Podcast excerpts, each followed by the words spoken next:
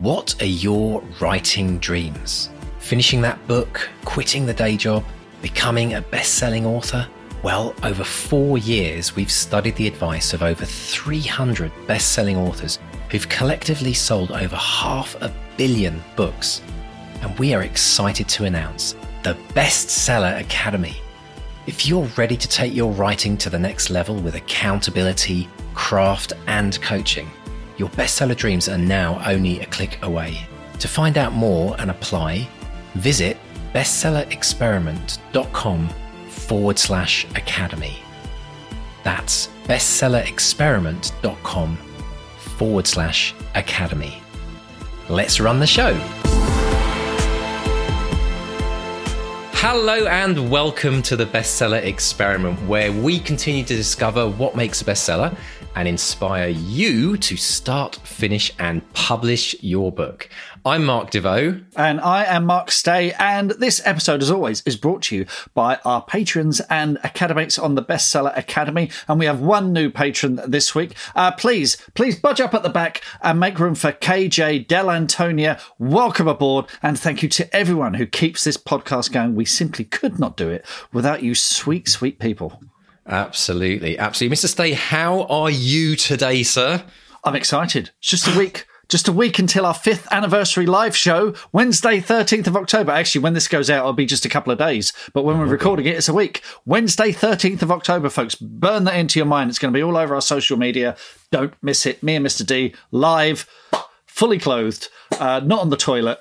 Uh, we'll talk about that more later. Yes. Um, but yes, it's going to be fun. Five it's years. It's going to be five years. I cannot believe it. I cannot believe it. We'll soon be getting to that point, Mark, in our in our life where we'll have done this podcast more than we studied English at school. Yeah, very, right? yeah, very, very. But likely. If you want to be a part of that, if we're opening this up to everyone. We yep. want our, we want, you know, whether you're a patron, whether you've been a listener for years, whether you just discovered the podcast, come to this live show. This is going to be a real special occasion. And if you'd like to find out how to become part of that, you simply have to do one easy task, and that is go to our website, bestseller experiment dot com. Click on the newsletter tab and sign up to our newsletter and mailing list, and we will email you the details a couple of days before and a little reminder on the day. And we hope to have the largest audience ever. And the other thing we're going to do, folks, we're going to be announcing the winner of the Joe Abercrombie signed Joe Abercrombie Wisdom of Crowds giveaway at the end of the show. I'm not going to do it at the beginning because we've learned now you've got to tease people. Keep them on the hook. And of course, people on their podcasts are now going, scroll to the end. No, no. You have to listen to the show. You have to listen to. Yeah. Absolutely. Yeah, we're going to drop numbers throughout the show, and there's going to be a code that you know, I'm just joking. But we had tons of entries, so thank you to everybody mm. who wants this book. It was quite phenomenal. Yeah, Mister Joe, isn't he? Absolutely. Now, we have we have a, a, a jam-filled episode today, Mark, haven't we? But tell me about, before we dive into our incredible guest this week, and it's, oh my gosh, I don't think I've written as many notes on this interview as anyone recently. Tell me about what's been happening for you on Amazon recently. Yeah. Um, so not only do I have Babes in the Wood coming out at the end of the month, which is a second Woodville book. And also, oh, I should say, if you're listening to this in October twenty twenty-one, The Crow Folk is ninety-nine p on ebook in the U K. Whatever, you know, um, your Kindle, Apple, uh, uh, Kobo, uh, Google, ninety-nine p across the board for the month of October. Halloween, good cozy Halloween read. So check out The Crow Folk, ninety-nine p. Um, but not only do I have Babes of the Wood coming out at the end of the month, I've got a new hardcover coming out. Well, me and fifty-four other authors. um, this is... Uh, Everyday Kindness, which is a charity anthology of short fictional stories of kindness edited by the wonderful L J Ross, Louise Ross, just one of the most wonderful best-selling indie authors, you know, that we know. And she's been on the show before, and she's just incredible. And she's publishing this book through her imprint, Dark Skies Publishing. And these are uplifting tales of hope and small everyday kindnesses. The idea is to read one daily through the course of a year, uh, just to support wider positive mental health, you know, foster well-being, read some good stuff. We get grim news at the moment, but there are good people out there. And this has got, I mean, the authors, the authors in this, right? So all proceeds in the book will be donated to Shelter, which is a U K charity that helps millions of people uh, every year struggling with bad housing or homelessness. So here are the authors. L J. Ross, Adam Hamdy, Alex Smith, Alexander Gordon-Smith, Alison Stockham, Anne O'Leary, Barbara Copperthwaite, J D. Kirk, C L. Taylor, Callie Taylor, been a guest, hello, uh, Caroline Mitchell, Chris McDonald, C K. McDonald, which of course is Queeve, hello Queeve, uh, Claire Sheehy, Claire Finn, Darren O'Sullivan, David Ledbetter, Debbie Young, Deborah Carr, Emma Robinson, Graham Brack, H M. Lynn, Heather Martin, Holly Martin, Ian Sainsbury, we know him, uh, Imogen Clark, James Gilbert, Jane Corrie, Jean Gill, J J Mars, Judith O'Reilly, Kelly Clayton, Kim Nash, she's lovely, she's been on a deep dive before, Liz Fennick, she's been on before, uh, Louise Beach, Louise Jensen, Louise Mumford, Malcolm Hollindrake, uh, Marcia Wolfe, Mark Stay, that's Who's me, that? um, Marcy Steele, Natasha Bash, uh, Nick Jackson, Nick Quantrill, uh, Nikki Black, Patricia Gibney, Rachel Sargent, Rob Parker, Rob Scragg, S E. Lines, Shelley Day, Casey Kelleher, Sophie Hannah, uh, Leah Mercer, Victoria Connolly, Victoria Cook, and Will Dean. Um, and uh, my story is a Witches of Woodville story called Two Chickens for Laura Longarms, uh, which was edited by a friend of the podcast, Julian Barr, and it takes place between The Crow Folk and Babes in the Wood, and the only place you're going to be able to read it is in the Everyday Kindness anthology. It's out on thirteenth of November. It's an ebook and hardcover. All proceeds go to Shelter. Get it from Amazon, Waterstones, Smiths, Independence. Uh, if you're outside the U K, there's a link on Book Depository. I'll put a link in the show notes. And like I say, this is all the brainchild of the wonderful L J. Ross. And when it went up for pre-order this week, it topped so many charts on Amazon I lost count. But I got a brief glimpse of what it's like to be L J. Ross. It was like, oh, oh, this is what it's like. It's great. It's brilliant. So um, I'm Fantastic. hoping to get Louise back on the show again. Uh, but she's not just pregnant. She's very pregnant, so her baby-to-be may have other plans, uh, but it'd be uh, lovely to talk to Louise about this. But it's an amazing project. I'm really, really proud to be a part of it. And uh, yeah, go grab a copy now. Fantastic. And I've got to say, Shelter as a charity, I was involved with them actually back in the early two thousands when I was running a property website, funnily enough. And um, they're a very, very charity. incredible charity. Yeah. So please do get around to support that as well. And um, unbelievable. And thanks to all the authors that took part in that, and for L J for, for making it happen. Fantastic news. So, Mister Stay, um, we have a lot to get through. So we're going to talk about our guest this week, because I can't wait. I want to get on with this. Let's let's do this. Tell this us great. about the amazing Felix Francis. Okay, well, this is uh, Felix Francis. He studied physics and electronics at London University and then spent seventeen years teaching A-level physics. But crucially, he is the younger son of crime writer and national hunt jockey Dick Francis. Now, let's just take a moment to talk about the legend that is Dick Francis, okay? He was one of the most successful steeplechase jockeys ever. He won over three hundred fifty races. three hundred I can't even imagine racing three hundred fifty races, let alone winning them. Um, but he's also the author of forty-two thrillers, and, and he sold more than sixty million copies in thirty-five languages. The novels all dealt with crime and corruption in the horse racing world and were regular bestsellers. The first was Dead Cert in nineteen sixty-two, and he essentially wrote a book a year until he retired in two thousand six. But, as you'll discover, Felix and the family were all helping his father in the research and writing of his novels, and uh, in a father and son relationship and continuing his father's legacy, Felix has written fifteen best-selling novels.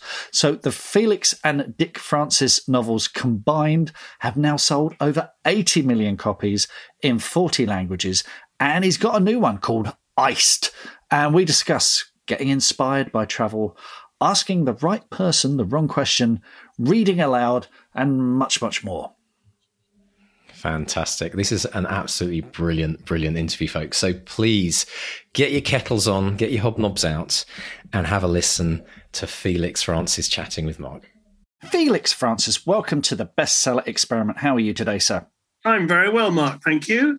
Splendid stuff. Now, we're, we're here to talk about your thrilling new novel, Iced, which opens with an incredible description of the protagonist hurtling down the famous St Moritz Cresta Run at eighty miles an hour. And it's completely convincing. I mean, talk about throwing us in, hitting the ground running. The reader really feels every death-defying turn.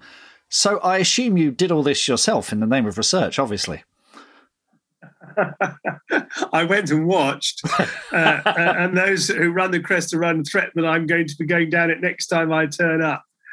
Uh, but I did, uh, on on the day, I didn't get there in time. Uh, I didn't realize you had to be there very, very early in the morning, seven o'clock in the morning if you want to go down it. And having seen it, I'm not so... I mean, the vertical drop, this is a, this is a three-quarter mile long ice chute uh, in uh, St Moritz. And the vertical drop from top to bottom is three times the drop over Niagara Falls. And I'll tell you, Niagara Falls in a barrel looks quite uh, attractive compared to uh, doing the Cresta Run. Uh, before before any would-be beginner starts, they show they have it in the, in the clubhouse, and they show them a life-size full montage of X-rays showing all the metal that has had to be inserted into legs and arms and heads and shoulders and knees for all those who have uh, have had accidents on the Cresta Run. And having seen this uh, sight ahead of them, they then have to sign a waiver saying they won't sue uh, the Cresta Run if they get injured, that they recognise the risks. Um, yes, it, it makes uh, uh, steeplechasing quite look quite safe, I think.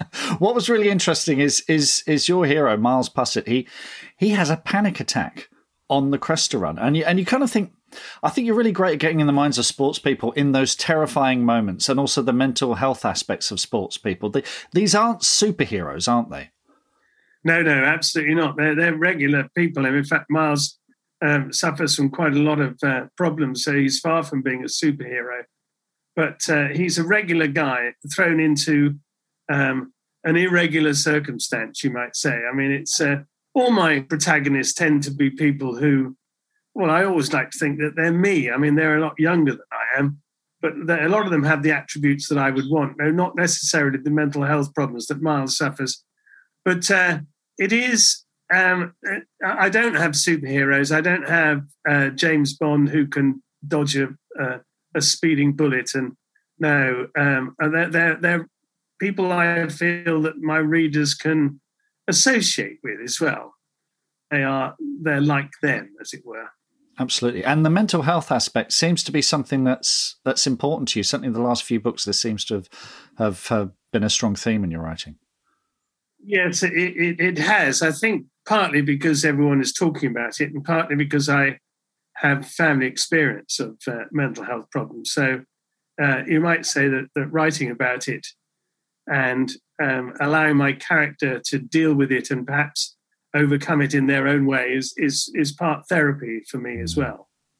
Excellent stuff. Uh, and, um, and perhaps hope over expectation. You know, it's uh, hope over experience anyway. Okay. Your novels require a lot of research, and, and they need to be authentic, because I think the kind of readership that reads your kind of books has expectations. Are you a are you a research first kind of writer, or do you write it and then go and do the research?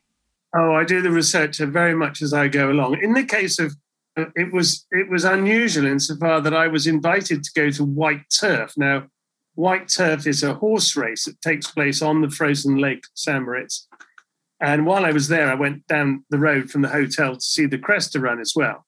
And the whole experience of seeing the Cresta Run, um, experiencing this fantastic horse race, on a uh, on a frozen lake, it almost created the story for me in that one weekend.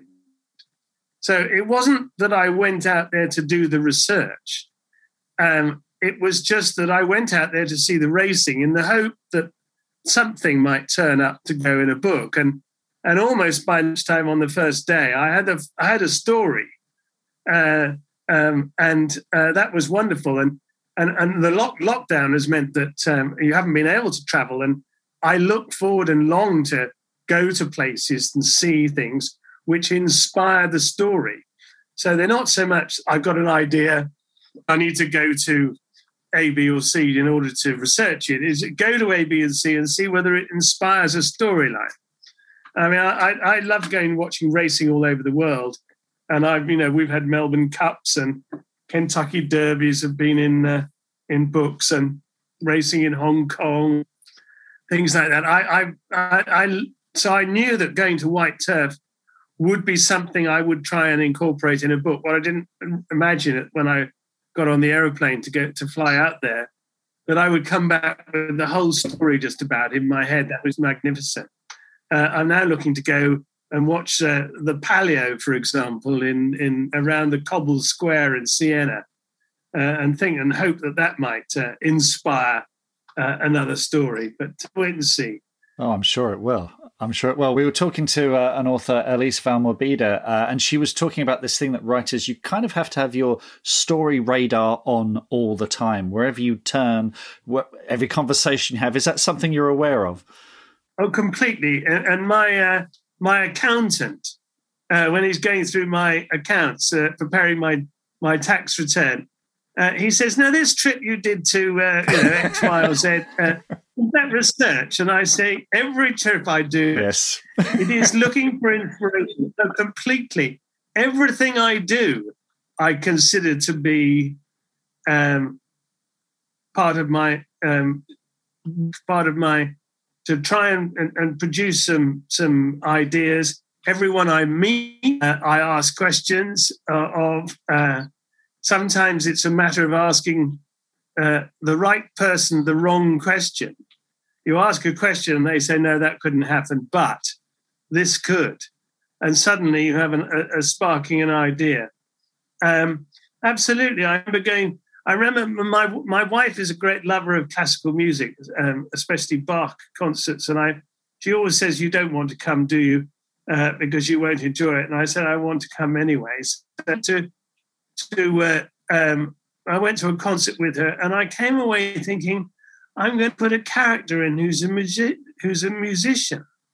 Uh, and that was in Dead Dead Heat, uh, and uh, the, the the viola player, uh, and and it was, you know, it, it you, you. I mean, as my father always used to say, you have to fill up the pages with something, and and, and, and the more experiences you have, the more chance you have of. Uh, I'm able to do just that. Very good. Very good. Well, your father knew a thing or two about writing a story. And we discover that your protagonist, Miles Pussett, had a famous steeplechase jockey father, which is something I think you know a little about. And I'm sure you're sick of fielding questions about your father, but it is an extraordinary story.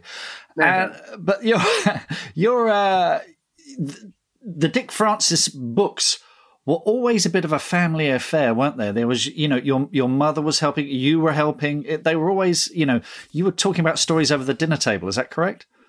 Well, yes. I mean, I, I'm often quoted as saying that breakfast conversation would be not who was doing the school run, but whether Sid Halley could survive the night with a thirty-eight slug in his guts, or how much, uh, or how much uh, explosive was required to blow up a house, or. or even bring down an aeroplane. We won't say too much about that in case M I five are listening.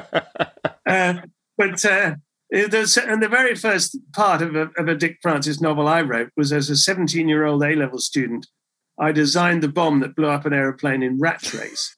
Um, which, uh, and so, uh, yeah, it is. My mother used to call it the cottage industry without the cottage. I mean, my brother was a, um, a racehorse trans... Or, you know, he, he runs... a large racehorse transport business, and, and he was included uh, in Driving Force. I was a schoolmaster teaching A-level physics for seventeen years, and the teacher was included in Twice Shy. Uh, members of the family, cousins and, and, and uncles and aunts who had various businesses. I mean, my uncle was a great importer of wines. That was a huge, uh, he was a huge source of information in, in proof. And yeah, and my mother and father used to work on the on the books together, and and uh, yeah, very much a family business. And the first person to read mine, uh, when I finished the manuscript, I sent it to my brother because he knows he's forgotten more about racing than I've ever, than I know. So uh, he will check to make sure that uh, the racing bits are accurate because, as you said, research in that respect is very important because they are the core the core audience, and if you get things wrong. Uh, and they are obviously wrong, um, that they will lose, not only lose faith in you as a writer, but they'll certainly lose faith in the story. Mm. Let's talk about that transition from teacher to writer, because, you know, you, you studied you you studied physics and uh, you clearly, you know, I, it didn't look like you were going to be a jockey. I, I mean, I guess, you know, your dad won, was it th- over three hundred fifty races? So maybe, you know, try not to follow in those footsteps. So what did you ever have aspirations to write when you were younger? Uh, no, um, not at all. Uh, when I was a schoolmaster, people used to say to me, are you going to write? And I said, the only fiction I write is school reports. Uh, but uh, but I didn't leave teachings to go straight into writing. I uh, I became a businessman first. I left teaching to uh, become business manager for my parents because they needed it. I also was deputy chairman of a uh, of an expedition company called World Challenge Expeditions Limited, and I did that for thirteen years. And it was only then that that uh, and I got into writing, and that was it was really a, a bit of a mistake, really. I mean, it was by accident. Um, my father's literary agent and I often had lunch together uh, because I was acting as the business manager. And we had lunch one day and he said, Felix, we've got a problem. And that is that all your father's books are going to go out of print. This was back in two thousand five. And uh, he said, there hasn't been a new book for five years because your father has retired. Um, and there, people are forgetting. And also the people who work for the bookstores, and I don't mean in the shops, but the corporate side, you know, corporate side of Waterstones, for example, the first thing they do when they come out of university is they become a buyer. They are to read books and decide which books are going to go on the shelves. And all of those people came out of university five years ago, and they never, they've never read Dick Francis' books, so they have. So the books have been forgotten about. They're, they're not being sold, and they're all going to go out of print. And the agent said, what we need is a new hardback. Well, I looked at him as if he was completely crazy because uh, my father by this stage was uh, was eighty-five years old, and you know his memory was failing, and uh, you need a good memory to write a book. And my mother had died um, five years previously, so... And they worked on them together. So I said to the agent, I said, well, there's not going to be a new hardback. And he said, well, what I'm really asking is your permission to ask an existing established crime writer if he will write a Dick Francis novel by so-and-so just to stimulate the sales of the backlist and keep the backlist in print. Well, I must have had a few glasses of red wine by then. Go ask anyone else. Um, I would like to have a go. You know, I've written bits of Dick Francis books for years. I'd helped my parents finish the last one they did because it was almost too much for them. And he didn't roll his eyes or, or laugh, uh, thankfully. He said, uh, I'll give you two months to write two chapters. And he quite openly admits that he thought he'd get um, the permission he wanted after those two months. But I wrote the chapters, sent them in to him. We had another lunch and he said, well, there's two things you've got to do. One, you better get on and finish it. And secondly, you better go and talk to your father.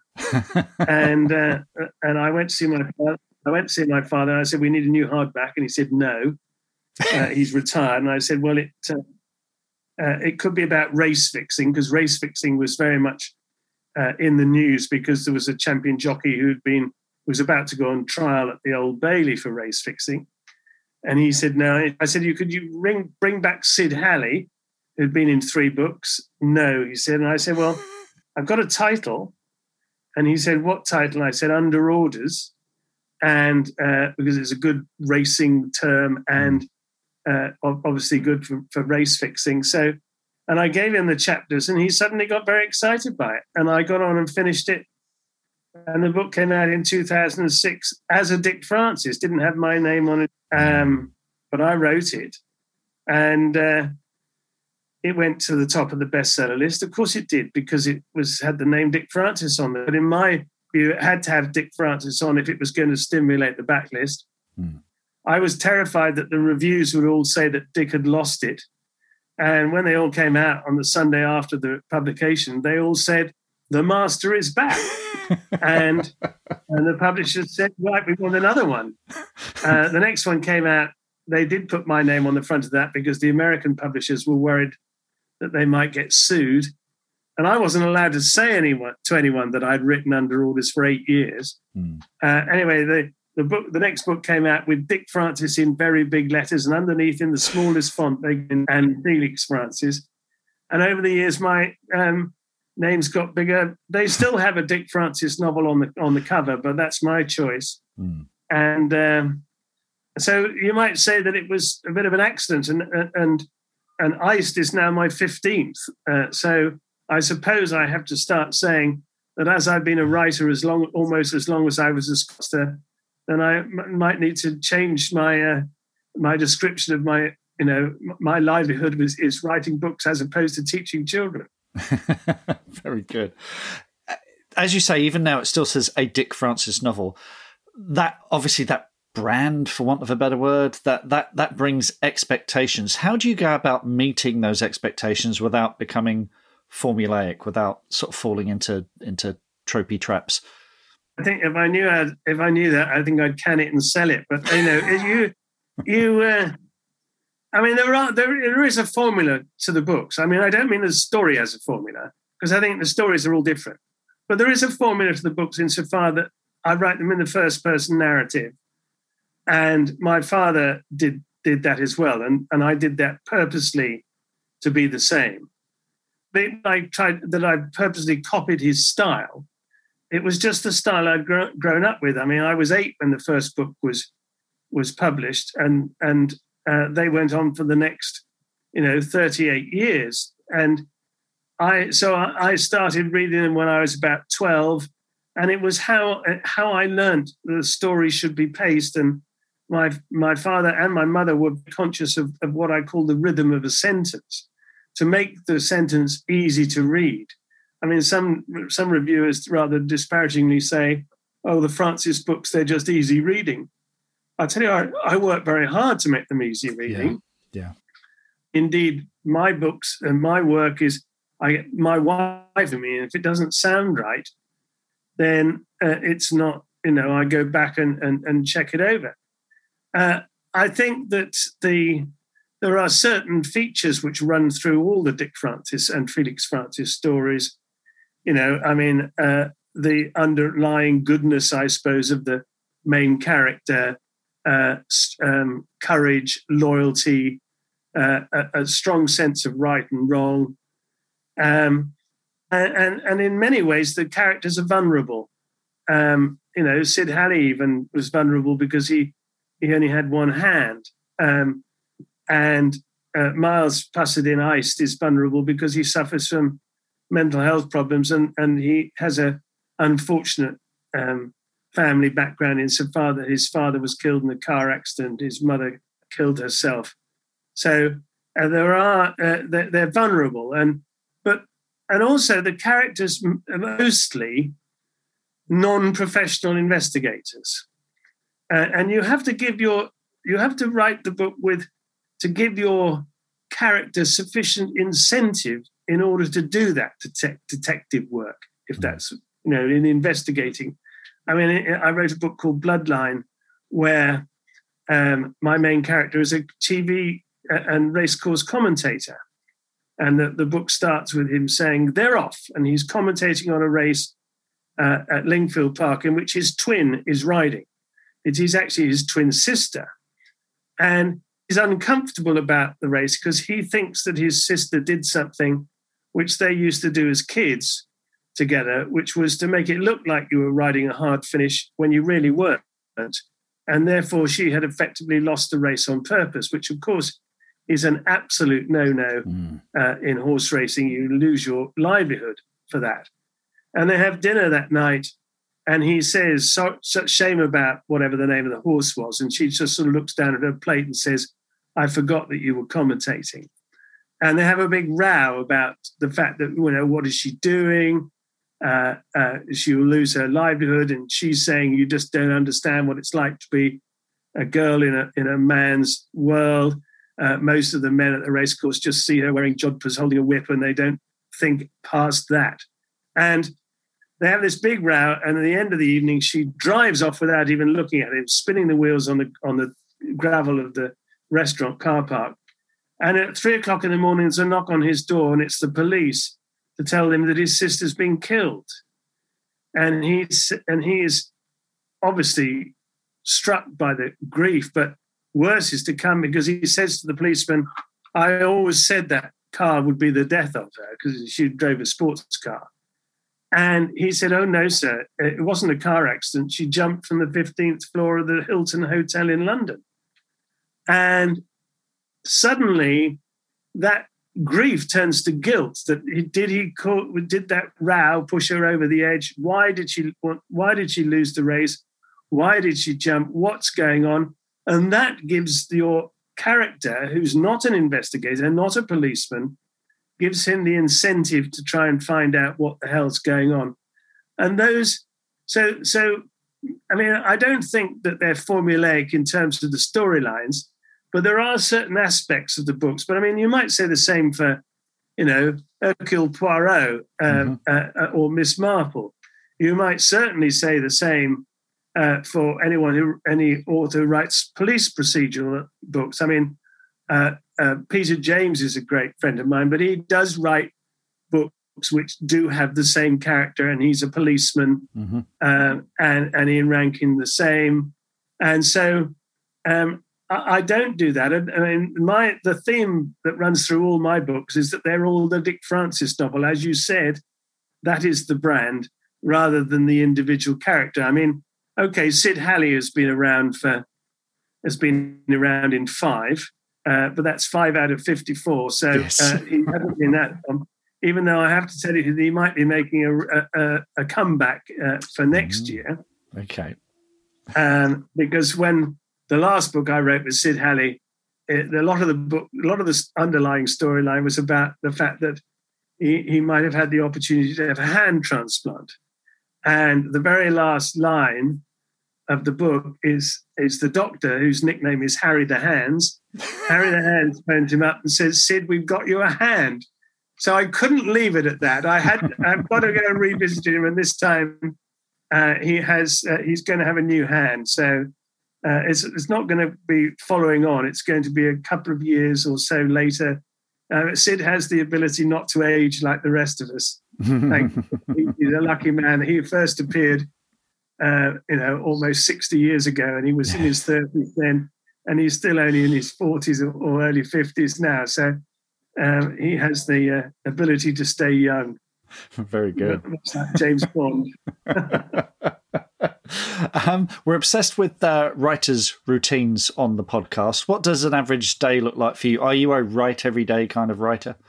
Uh I am pretty much when I when I get going. I've written the very beginning of, of the next book, but uh, as I say, just the very beginning. And because I've been doing promotion for Iced and so on, and and my deadline is the end of March, so I've got uh, six months and a week to go. Uh, so it's time to get knuckled down. And I try, you know, my target is always to write a thousand words a day, mm. but uh, but at the beginning it it, it can be five hundred or even less uh, at the end when you're, uh, as it were, downhill on the Cresta Run going up towards the end. It, you go a little faster. Uh, and, of course, I don't write every day because there are other things in my life which I do. Um, but, uh, but I do try and adhere to the rule that you shouldn't leave it more than three days at any one time, because Uh, And then you start losing the thread that you need to uh, to carry on. And my, I, I get to my desk. Well, I like to think I'm there at nine o'clock, but it's often half past nine uh, in the morning. Uh, it's such a long commute downstairs uh, from my, uh, uh, and the first thing I do is I read what I wrote yesterday. And I might spend up to an hour making changes on that and uh, just get happy with it before I really get into the new words. And sometimes I can do my thousand words pretty quickly, but I don't stop. I never stop before before five. I mean, I get up and wander around a few times, and my wife insists that I uh, come out to have a bite of lunch. uh, but I... Uh, I try and get it finished by five, but some days it's slow and um, and I have to sit there a little longer. Some days it's it's going really well, and therefore I don't want to uh, to finish for the day. But I would say I'm almost always finished by seven thirty in the evening. I'm definitely not a, an evening person. Um, you know, we all think we do things better when we've had a glass of wine, but we all know it's it really that we don't. And I do like having a glass of red. Um, and indeed, my wife will often bring me through a glass of red, which is her way of telling me that that's long enough. And it's been come out. Uh, uh, um, so uh, that that is what I, um, that is how I do it. I, I do it, I don't write second and third drafts. I just write one manuscript right. from start to finish. That doesn't mean to say I don't go back and change things. Of course I do. But I do it as I go along. And when I get to the end, it's the end. And then uh, my wife, Debbie, and I spend a few days. Uh, we try and go away for a few days to get away from, you know, the pressure of having to walk the dog or, or um, uh, answer the telephone. And she reads the whole story to me um, from out loud from start to finish. Right. And uh, we, I sit there and I make notes as she's going through, listening to how someone else is re- is seeing your words is very, very important. I think too many people, I think, must put in books that no one else has read before they submit it, and it's a mistake. Mm. Uh, so, and then I spend two or three days tidying up and send the manuscript in. Of course, that's never the end because uh, the editor always wants changes. The copy editor finds that you've got, you know, Wednesday occurring after Thursday, mm, mm. and all these things which we know doesn't happen, but in a book can very easily slip through. And uh, then the proofs and the book goes to press. Um, I like to think it's gone to press by the end of May. Um, sometimes it's at the middle of June, but it's I try and get it done by the end of May. And then I take, um, you know, a month off or so and do all the things that I put off for, um, for for months on end, and then and then of course it, before I know it, it's August, and uh, I've got to start thinking of another story, and then set, and then in September the book is published. Um, so it's a pretty full-on year. I've taken over my father's life. That's how he uh, ran his life for for, for you know forty, forty years, and mm. and I'm now doing the same. uh, but if I didn't enjoy it, I mean, people say to me, do you enjoy writing? Well, I really enjoy finishing it. Very good. Uh, uh, now, now is not a good time to ask me when I've got to write between ninety and one hundred thousand words, and my word count at the moment is about two hundred fifty. Well, Felix, you you may enjoy writing them. Plenty of people enjoy reading them. Uh, folks, Iced is out now. Grab a copy now. If you want to go headlong down the Cresta Run uh, first thing in the morning, it's it's highly recommended. Um, Felix, thank you so much for speaking to me. Best of luck with Iced, and hope to speak to you again soon. Thank you, Mark. Yeah, I've, been, I've really enjoyed it. My Take pleasure. Care, everybody. Bye-bye. The legend that is Dick Francis, I just have to say, a little quick story. Uh, as a kid growing up, I would spend a number of uh, number of hours a week yeah, and, and days during the year at my grandparents' house in Chipstead in Surrey, of all places. They were just, you know, nearby where we used to live. And I would see Dick Francis novels yeah. everywhere. Lit, like, you know, there would be one on the side of the settee. There'd be one on the bedside table. Yeah. Dick Francis was this kind of, it was the one author for me growing up that I, I used to always see around. It was and a constant. Yeah. It was. Yeah, my, my dad, my dad read them. My dad read them, got yeah. them out the library. The Queen Mum read them, you know, favorite, favorite author of the Queen Mum, apparently. What was interesting though, as, as um, Felix said, when they got to two thousand five and his, his dad had retired by then.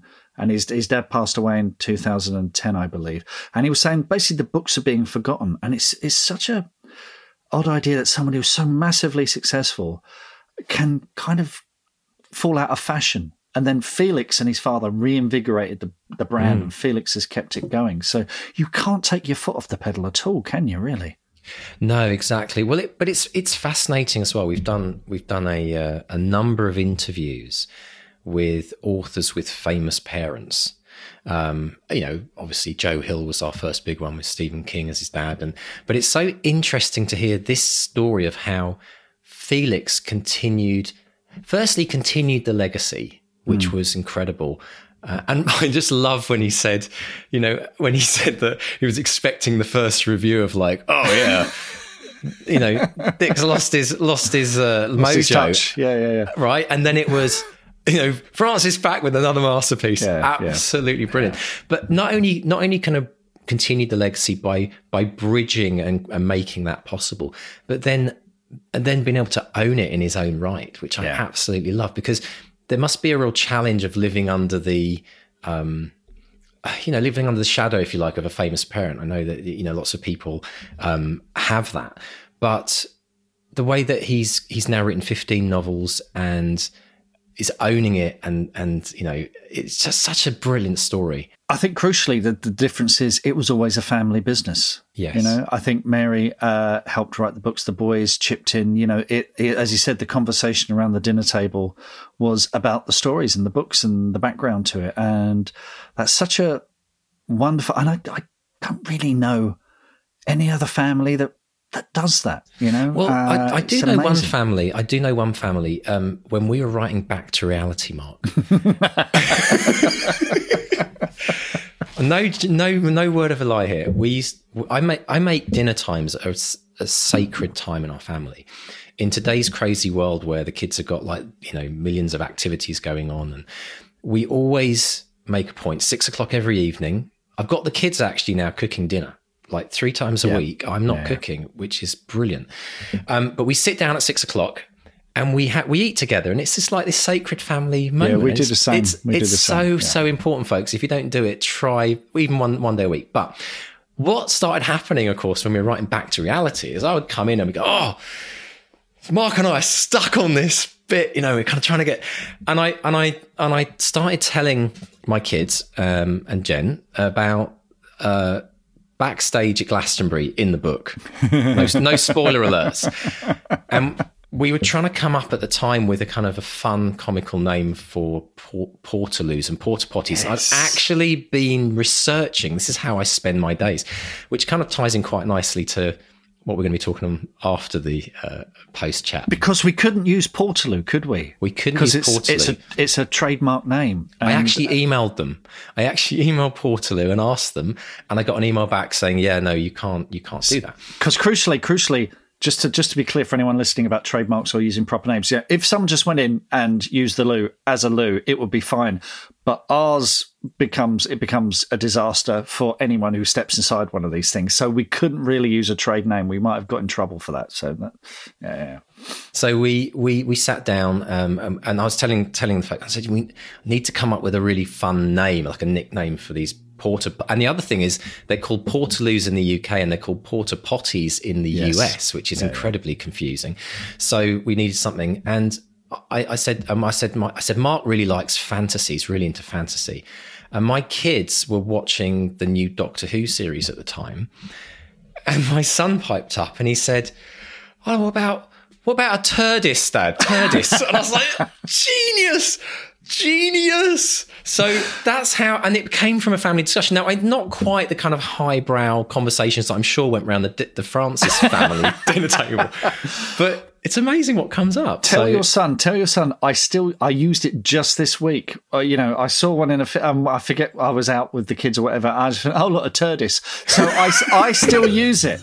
I still use it. Fact. So, sorry, drop my thumb. I want to see one day, I want to see a Wikipedia entry with the word Turdis and have it attributed to Back to Reality, right. the novel, yeah. first featured. And, and then it becomes, what, what if that's our legacy, Mark? What if this whole five years of podcasts is that the one thing that comes out of it is that we get an entry in the Wikipedia with the word Turdis.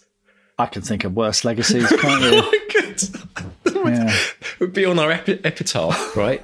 Wikipedia entry for us. But anyway, um, so going back, back to, to family discussions. Yes. Back to our guests. Sorry, sorry, Felix. Um, but it's so it's it's so fascinating that the fact that Felix grew up in a in a family with these kind of conversations happened, I think has absolutely, it's no coincidence that he ended up writing novels. Mm. Yeah, yeah, it's it's it's um. I mean, he obviously wanted to do something different. He was teaching, you know, very successful as a teacher, and ran these other companies and what have you. But it's um, yeah, it's uh, it's clearly, and he had, you know, this is the thing. This is the thing. If he'd done one novel, and it, it might have been a fluke or whatever, but you know, he's written fifteen of these, mm. I think, on his own, yeah. or, or at least you know, with his dad. So he has proven beyond any doubt that he can, you know, bang out an absolutely cracking page-turning thriller.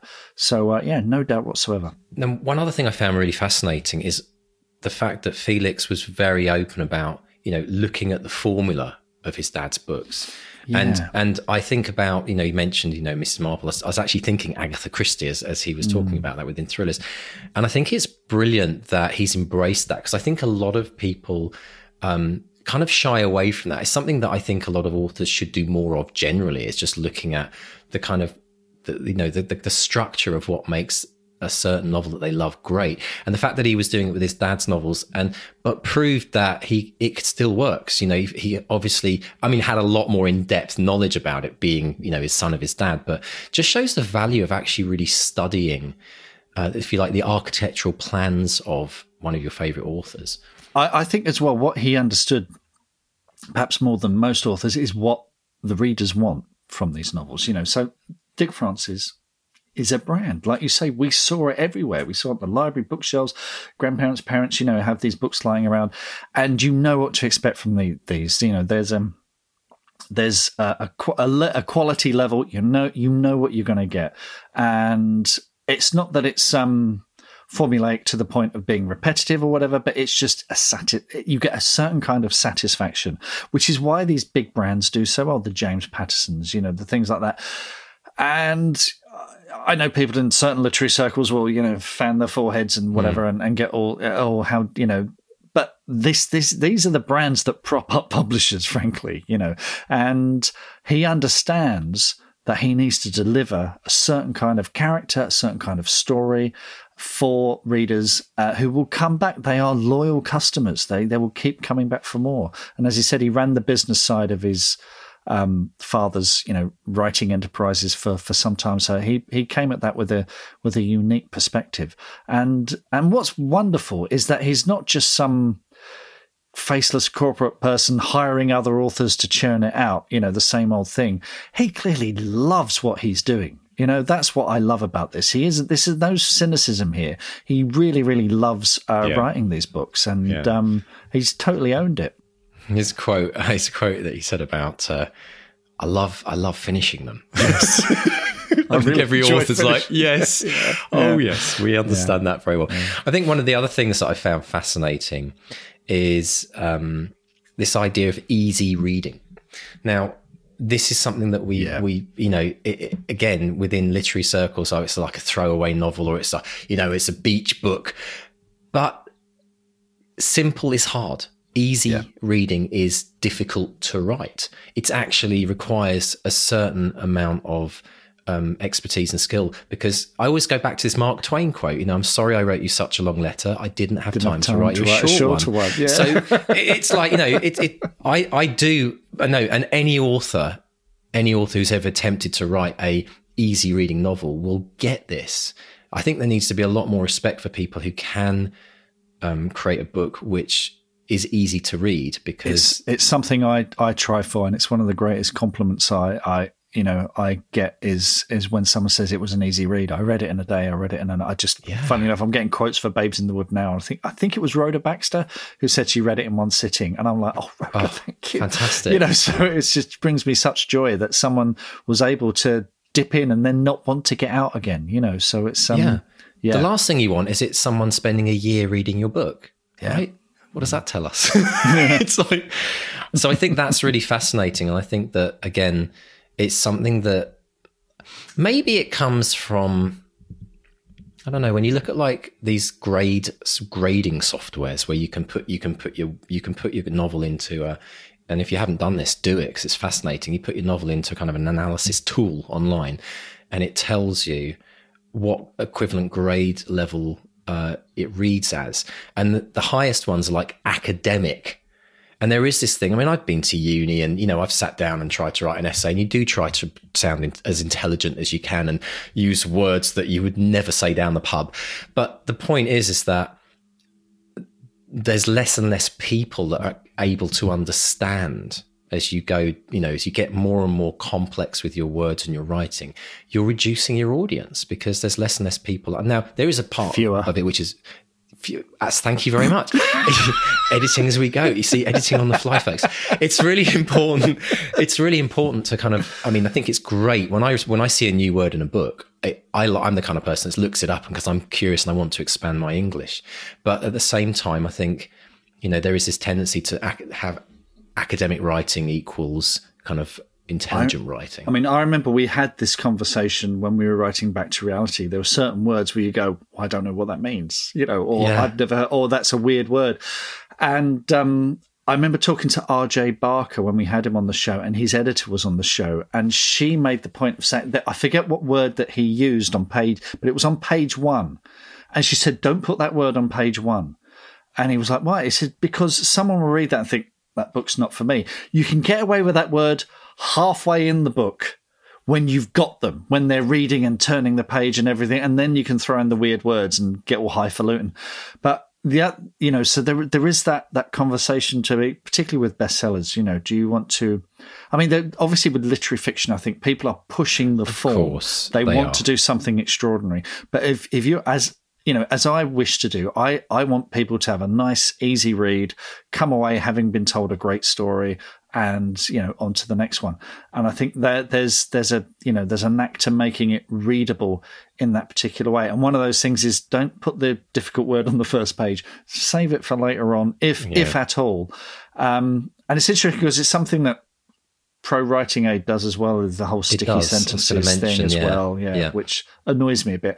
But, um, but it's uh, it does make you think, and I think that and the podcast and the experience of writing Back to Reality as well has made me think about the language that I use, and it's all about finding your voice as well. I mean, I grew up reading Stephen Fry and Douglas Adams, who both, you know, brain the size of a planet, and every now and then Stephen Fry will throw a word in you and go, well, I'm going to have to look that up. Hang on. You know.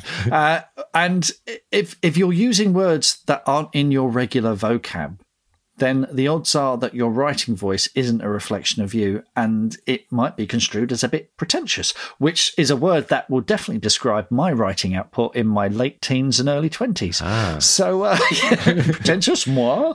Um, so yeah, it's uh, you know you you think by using big words you'll be clever, but um, you'll be clever if you use little ones. Yeah, I, don't know I, that, I think you'll sell more books if you so if you use the little ones. But the the save save the save the really big words for the B B C quiz shows when you're a famous author. That's what I think. um, I loved as well that that Felix talked about writer's momentum as well. He didn't say those words. It's something that we kind of mm. nabbed and defined. But he he mentioned about how as he goes through the book, you know, it might start off a bit slow, but you know, like a like a good horse race, it kind of speeds up and gets Very more good. exciting towards the end. So that you you you know, I like this idea that, again, we go back to the two hundred word challenge that that we've set up. The fact that, you know, Felix was saying, you know, I might only get two hundred fifty words. And we're like, yes, that's brilliant. That's all you need to do today. Because the point is, is that we know from, from experience, and I know as well from looking at all the statistics of everyone who's posting their word count every day on the two hundred word challenge dot com site, is that it's increases as it goes. In fact, we saw it with Claire's book, didn't we, where we got this, I drew a graph and you could see the writer's momentum. Like Claire hit that midpoint in her book, and her word count just went through the roof. So, you know, start with two hundred a day. By the end of your book, you'll probably be like rushing to finish it because you want to get to the end because you're so excited. And you might be doing one thousand, two thousand, who knows, even five thousand a day if you're really going for it. Yeah. And I loved his routine as well. His routine fascinated mm. me. So he starts by reading what he wrote yesterday and then working on that. And th- But he hopes to have a thousand new words per day, and then finishes, you know, generally by five, and then just writes one draft, which he'll, you know, then this is, this is, this is the kicker, goes away with his wife for a weekend where she reads it out loud to him and he makes notes. Now that's devotion. Love that, it. That's brilliant, isn't it? But what a brilliant, I mean, I've got, okay, when I heard, I, I pressed pause on the interview when I heard that because I thought, what, what a brilliant, brilliant thing to do. Number one, what a great way to celebrate reaching the end of your draft yep. with your partner who's had to not see you for the last however many months because you've been tucked away writing. What a great way to go and celebrate with them and get time with them. But I love, love, love the idea of not just reading your own novel out loud yourself, which is what we've talked about a number of times, haven't we? Yeah.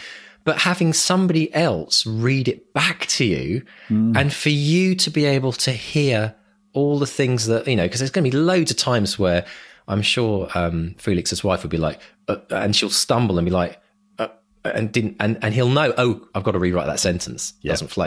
You know, yeah. so it's a brilliant, brilliant way of, I mean, it's a win-win all over, isn't it? They get to go away together, they get to write, and it all happened really quickly as well. It's like read a couple of days of reading, and then mm. he said, you know, and I finished a couple of days at the end, polishing it off, and then send it off. I'm like, oh, I like the sound of that. Because usually that stage can really drag on, can't it? You know, five years, we're still finding new ways to write a novel. I love it. You know, there's no one way of doing this. And I, I love the annual routine. And this is something his father did as well. His father talked about this famously, which is, you know, he starts in August and he's finished by May. Uh, so, you know, that guarantees the one book a year. And like you said, he says, I really enjoy finishing. Yes. Um, so, but yeah, it's, um, yeah, there's... There's there's lots to learn from this, folks. This I'm I'm hoping this will click with a lot of people in terms yeah. of. Well, know. another one another one that, that stood out for me was the, the three day rule, which is interesting because I talked I think about only just two weeks ago on the podcast about two day two days. Never, if you miss one day of writing, that's okay. You're human, but try not to miss two days in a row.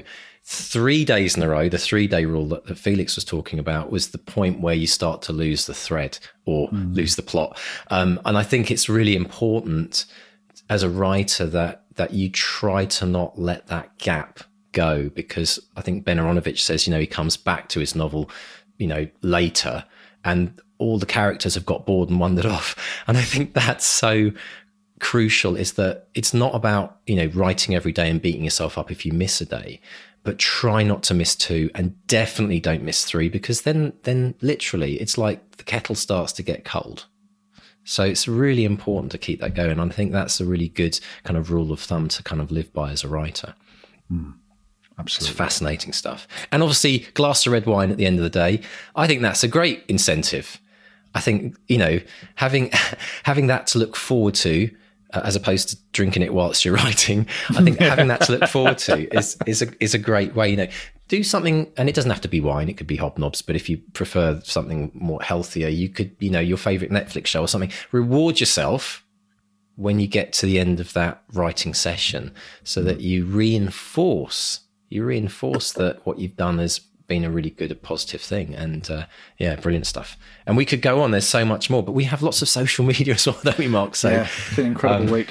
Incredible but before week, but, we yeah. dive in, shall we, um, we're going to remind people that we're going to announce the Joe Abercrombie yes. winner at the end of the show. So, end of the uh, show. Yeah, yeah, absolutely. Yeah, yeah. It's going to happen. Um, but tell us, there's been, there was quite a reaction I hear to our toilet humour last week, which... Well, look, let's um, let's put this into some sort of context, because we were talking about, because our guest, uh, Elise Valmorbida, uh, I, I said, you know, I'm going to put her book in the loo. Some people misconstrued that and thought I was going to flush it down the toilet. No, no. I the idea was that I would put it, give it pride of place on a shelf in my toilet where I keep my toilet books. And I've had people come to me out of the blue, go uh, on social media, go, you put books in your toilet, you absolutely disgusting foul beast, you. And then I've got other people going, yeah, look at my shelves, I've got all these books. So we, we started a hashtag, hashtag loo books. And um, yes, the reaction has been mixed. Uh, one of the first, we, we got a reaction from Kim Breton, who did the audiobook, narrated the audiobook of Back to Reality. And I, I got I got to say, the audiobook, you want to talk about reading aloud, having someone wonderful read a book to you? Listen to Kim narrating the audiobook of uh, Back to Reality on Audible. Uh, she does it absolutely fantastically. But she said, no books in the bathroom, just what we like to call the pookalele. And she's got hanging on the wall a, a little ukulele, but in the shape of a dobro, a steel guitar. And it looks absolutely brilliant. So, yeah, you sit there and, you know. Um, uh, on the other hand, we had Kerry Oman, who's a, an academate, uh, says she will never sniff a book again. um, Love it. You'll like now. You'll like this one. Uh, Brooke Robinson, who is at Brooke Wrote on Twitter, she says, "Wasn't it a book in the loo? which led Hank in Breaking Bad to realize Walt was Heisenberg, the ultimate Lou book plot point, if I'm remembering correctly. I remember it was, it was and, uh, sorry, Walter, spoil, Walter uh, Walt Whitman. Walt Whitman. Walt Whitman. I remember the scene. I yeah, remember yeah. the scene. Spoiler if you've not seen um, Breaking Bad. But um, yeah, and Sorry, that's absolutely true. So well remembered, Brooke. And of course, Seinfeld did a whole episode of uh, George Costanza. He he got a book. I think he was in a Barnes and Noble. Got a book. Went to the store toilet and then tried to put it back on the shelves. They're like, no, no, no, no. You take that into the toilet. You've bought it. You know, this, we're not putting that back up. So yeah, that was That's good fantastic. fun. Um, That's Ivan fantastic. Wright, who is at Ivan Wright on Twitter, uh, he's got a lovely bookshelf which is shaped like a little boat, uh, and it's got lots of books about cats and dogs and chickens. So thank you for sharing that, Ivan. Jan Carr, and more about uh, Jan in a minute. Um, she's got a fantastic, this collection is absolutely perfect. She's got the Vicar of Dibley scripts, one hundred and one Things to Do Before You Die. I mean, you want to read that when you're on the car seat, don't you? Absolutely. Um, she's yeah. got, you know, the Cockney Rhyming Slang book, Dave Gorman's Google Whack. I mean, these are all classic, classic Lou books. Uh, Nicey and Wifey's Nice Cup of Tea and a Sit Down, all perfect, all perfect Lou books. So thank you for sharing that, Jan. That's absolutely brilliant. Um, so yeah, and Tom Foote, I love this one as well. Tom Foote, He, he's got those, I don't know if you remember these, they did tiny little hardbacks of the first four Terry Pratchett books. So there's a oh, picture yeah, of him. Oh, yeah, I do. Yeah, yeah, yeah. Yeah, there's a picture of him with his one saying, anyone else go to the restroom and find themselves a little bit disappointed by the size? Of course, he's referring to his Terry Pratchett's. So, um, so yeah. So thank you for everyone. Let's keep this going because we Let's have had... Going. Uh, like I say, a mixed reaction. Some people think we're appalling. Um, some people, you know, uh, are totally into this. I, I love uh, so, it. Well, yeah. well, here's a little bit to add as well, just in case people do think we're weird. Something I didn't know about, actually, until I moved to Canada was something called Uncle John's Bathroom Reader. Never never even heard of those in England. But they're everywhere in North America. Uh, first right. released in nineteen eighty-eight. There's been a new edition every year until there's even been one out in twenty twenty-one. And I think I'm trying to, I was trying to find the figures, but I, I know, I, I mean, I'm guessing here, but this, this will have, this series will have sold millions. Ah, fifteen mm. million, just found it in, wow. in fifteen million books. So if you think there's not money in toilet reading, uh, think again, fifteen fifteen million books sold, and that was that was from like a couple of years ago. So um, ah, the percentage of people, ah, here we go, sixty-three percent of people, Uh, there's a number of people that read books, magazines, and, and uh, newspapers in the bathroom. sixty-three According to a survey wow. by plumbing fixture company American Standard, it's unlikely to be an exclusive habit, as the uh, similar survey found that ninety, uh, seventy-five percent of people also use their phones whilst on the toilet. Mm. Um, one Oregon resident realised the amount of time spent reading in the bathroom could be an interesting business opportunity. Mm. So, you know, we're, we're not making this up, folks. Capitalism this is real. Has to ruin everything.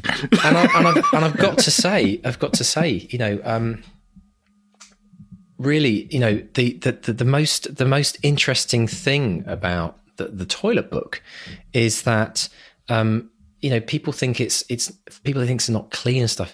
You you like you yeah I'm not even going to go there. You you wash your hands after, and you don't yeah. and you wash your hands before you go as well if you really want, and then the books are in pristine condition. It's like yeah. if we if we learned anything from the last eighteen months, wash your hands. Exactly, okay. Right?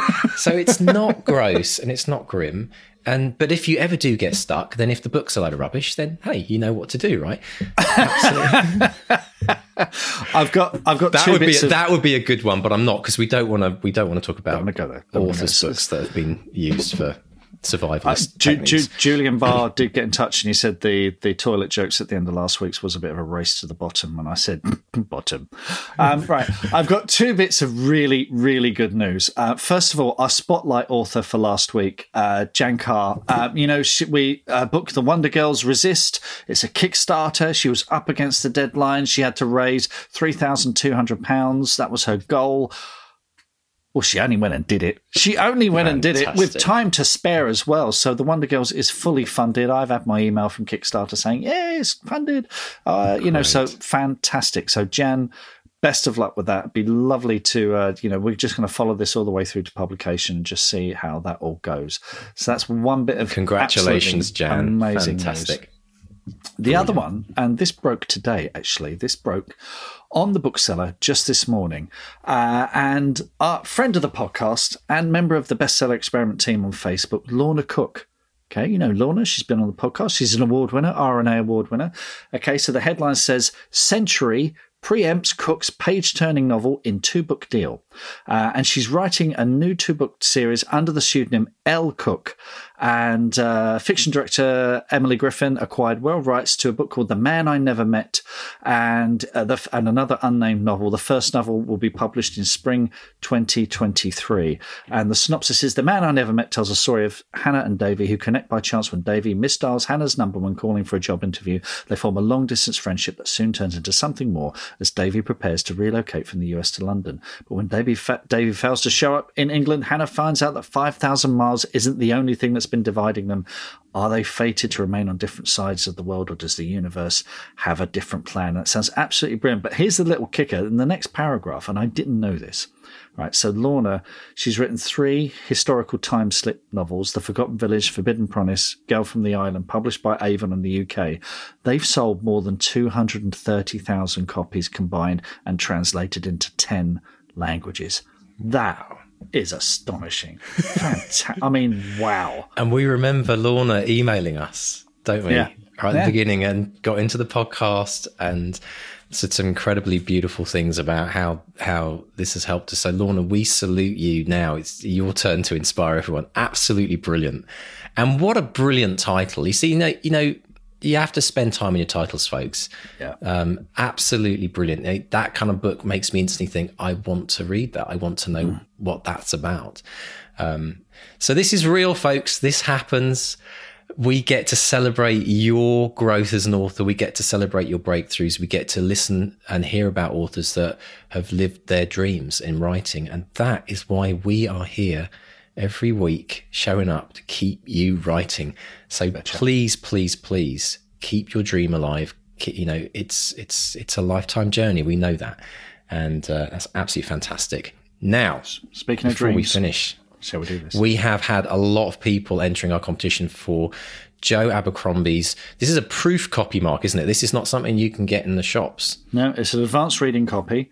And uh, it was ahead of our interview with Joe, because sometimes the publishers send, send books, and they sent it ahead. Uh, I already had the hardback on order, actually, and I made the decision to reread the whole trilogy. So actually, by the time I got round to the third book, it had been published, so I just read the hardback. So this hasn't... Brilliant. I said, you know, when we first launched it, I said this might have been a bit dog-eared, but it's not.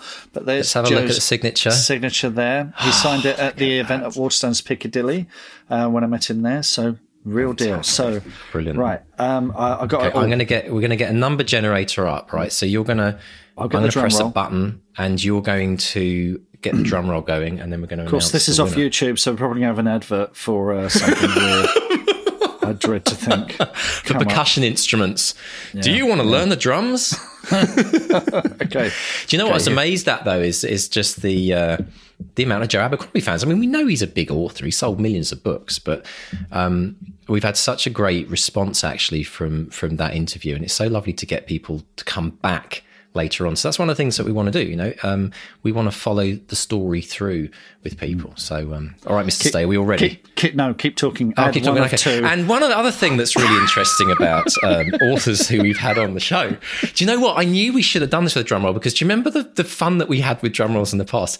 Absolute. This is our nemesis. This is the elephant that comes on to Blue Peter and poos every time. Do you remember that? This is, this is ours. Are we ready? Are we ready? Let's do this. Ready? I think we shouldn't edit any of this as well, because it's all good fun. Okay. The winner of the Joe Abercrombie. I've clicked on a video book that says ten hours of endless drum roll. How long should we, should we see how long people are willing to wait? Yeah, yeah, folks, yeah, how much patience do you have? Here we go. Here's Craig Marr. Congratulations, Craig. Craig, congratulations. You are the winner of our Joe Abercrombie signed book. And Mister Stay will be emailing you to get your, your address so he can he can wing it your way. And if you missed out, folks, we're we're terribly sorry, but we will hopefully have some more excellent, exciting giveaways. So if you'd like to hear about those first, get onto the mailing list. And if you would like to be a part of our live fifth fifth year episode with absolutely no drum rolls guaranteed. Get along to the podcast website. That's bestseller experiment dot com. Click on newsletter and put your name in, and we will send you details of how you can join us live on video, me and Mark, doing what we do, winging it as we do every week. Um, and you can be a part of the fun. We'll be able to chat with you, um, you know, send us your questions live on the show and see some of the chaos that does ensue. Even after five years of doing this, mm. you know, we still have a lot of fun. So do join us. And if you want to do the two hundred word challenge, uh, if you're inspired by Felix and, and what he's been doing with his writing, it's two hundred word challenge dot com. And Mister Stay, where can people find us on social media? Yes, we're on social media. Uh, Facebook is Bestseller Experiment. Twitter and Instagram is at Bestseller X P. Drop us a line. We're on bestseller experiment dot com. Uh, there's a contact tab there. And if you've enjoyed this episode, if you've been inspired, tell your writer friends and maybe leave us a rating or review on your podcast uh, uh, supplier of choice, uh, because all of those ratings make us more visible and they might help us go for another five years, as if Absolutely. You haven't suffered enough. Well, exactly, right? And um, just a little teaser as well, we may or may not be making an announcement, a special announcement on the live show. You'll have to show up to find out if we actually do. But if we do, it will be worth coming to because it will be setting us up for season six. So please, please come along and join us. And I, this has been the highlight of my week, Mark. I hope it's been the highlight of everyone out there's week. And I hope if you've been feeling a bit low today and you think, oh, my writing sucks, or haven't done my words, or you're feeling great about your writing, I hope that you have a rocket launches now to get out there and make this next week absolutely fantastic. So Mister Stay, thank you so much for all your inspiration and fun and laughter, and uh, look forward to joining pleasure. You again for next week. And it's a goodbye from Mark one. And a goodbye from Mark two. Goodbye. Goodbye.